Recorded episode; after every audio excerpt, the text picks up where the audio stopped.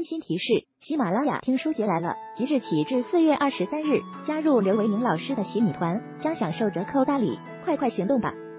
大家下午好啊！二零二三年四月二十一日十八点零八分，今天的国内 A 股呢是上演了所谓的黑色星期五啊。那么从指数、个股、行业板块这些层面看呢，都是全面的下跌。并且呢，这个下跌的股票家数啊，达到了四千五百多只啊，这个数量还是相当的惊人的啊。而上证指数啊，也是在本周呢上演了这个先高后低啊，最终跳水大幅收低的这样的一个状态。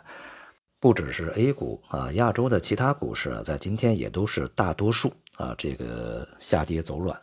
也使得在本周啊，这个全球股市啊表现整体啊是不佳的，而且呢，整体也恐怕也会录得在近段时间啊比较这个大幅度的一个周跌幅。市场呢也在寻找各种各样的原因啊，但其实也没有什么太大必要啊，因为市场的这个疲软，它缺乏支撑啊，在前面的这些数个交易日啊已经体现的比较清楚。啊，我们这个一直在强调一个问题，就是指数在过程中呢表现尚可，甚至啊，像上证指数啊，这个也是不断的有一些小幅度创新高啊。但是伴随着上证指数的不断小幅创新高的这个呃发生的事情是，动辄三千多只股票下跌啊。那么在大多数股票下跌的这个时候呢，指数反而创新高啊。所以这样的一个市场呢，其实是在指数稳定状态下的个股阴跌啊。那么一旦啊，这个里面支撑指数的这些行业板块个股也开始下行的话，那么整体这个市场的一个大幅下行就会展开啊。目前状况呢就是这样的一个情景啊。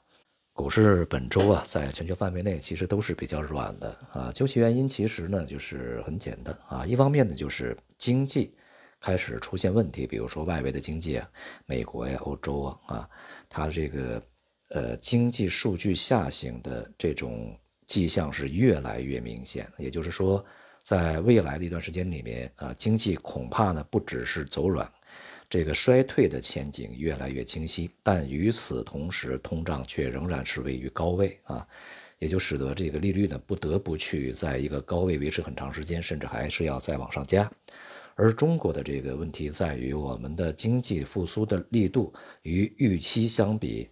呃，并不是那么的强啊，甚至呢，在很大程度上，我们去细分细看的话，还是显示内需不足啊。也就是在未来呀，这个增长的潜力、增长的前景，并不是相当乐观的。那么在这样的一个情况下，股市就难以有啊这个获得持续的一个向上的推动力啊。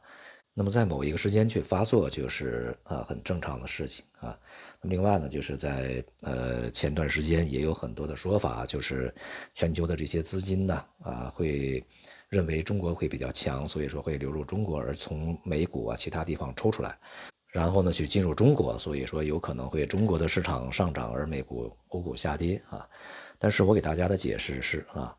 对于跨国的资金流动啊，去配置而言，首先选择的是资产，而不是地域啊。在选择了资产以后，再去细分地域。而在今年呢，这个很显然，资金对于股票资产是这个敬而远之的啊，是没有什么特别大的胆量啊，去进行战略性的这个大幅增持的啊。这个在全球范围内都没有发生。而一旦呢，资金从这个股票和其他一些资产里面撤离啊，却是同步的啊，因此这个中国的市场走出完全独立于全球的这个行情是一个比较难的事情啊。在股市方面呢，由于啊上方的压力迟迟没有能够去突破，也就是呃很多机构所说的这个持续上行啊没有发生，反而呢是上方的抛压不断涌现啊，因此呢，在未来的相当长的一段时间，仍然是一个非常弱势的状态啊。说呢，中长期啊仍然是继续承压的，股市整体的重心是倾向于下移的啊。当然，我们不排除在今年年底的时候，个别的行业板块、个股以及个别的指数啊，它会在年底呢略微高于年初。但是从这个整体的这个情况下啊，它是倾向于下移的。那么再加上在近段时间啊，无论是前期表现非常强的像 TMT 啊、科技啊，还是呢在后面有一定表现的周期啊、金融啊。呃，都表现比较弱啊，所以呢，我们在当下还是回避市场啊为主。而在其他的市场方面呢，我们可以看到，在这两天以及本周，这个黄金、白银价格呢是大幅下跌，美元汇率呢持续的稳定的回升啊。我们需要看今天晚间欧美市场的表现啊，大概率呢会在本周这个收盘的时候啊，这种美元在这个啊震荡的回升以及黄金的价格下跌的这种态势会维持啊。而从未来中长期的角度上来讲啊，这个呃美元的持续的回升以及黄金价格的震荡下跌啊，会大概率啊继续延展下去啊。因此呢，相关的这些这个头寸呢，尤其是在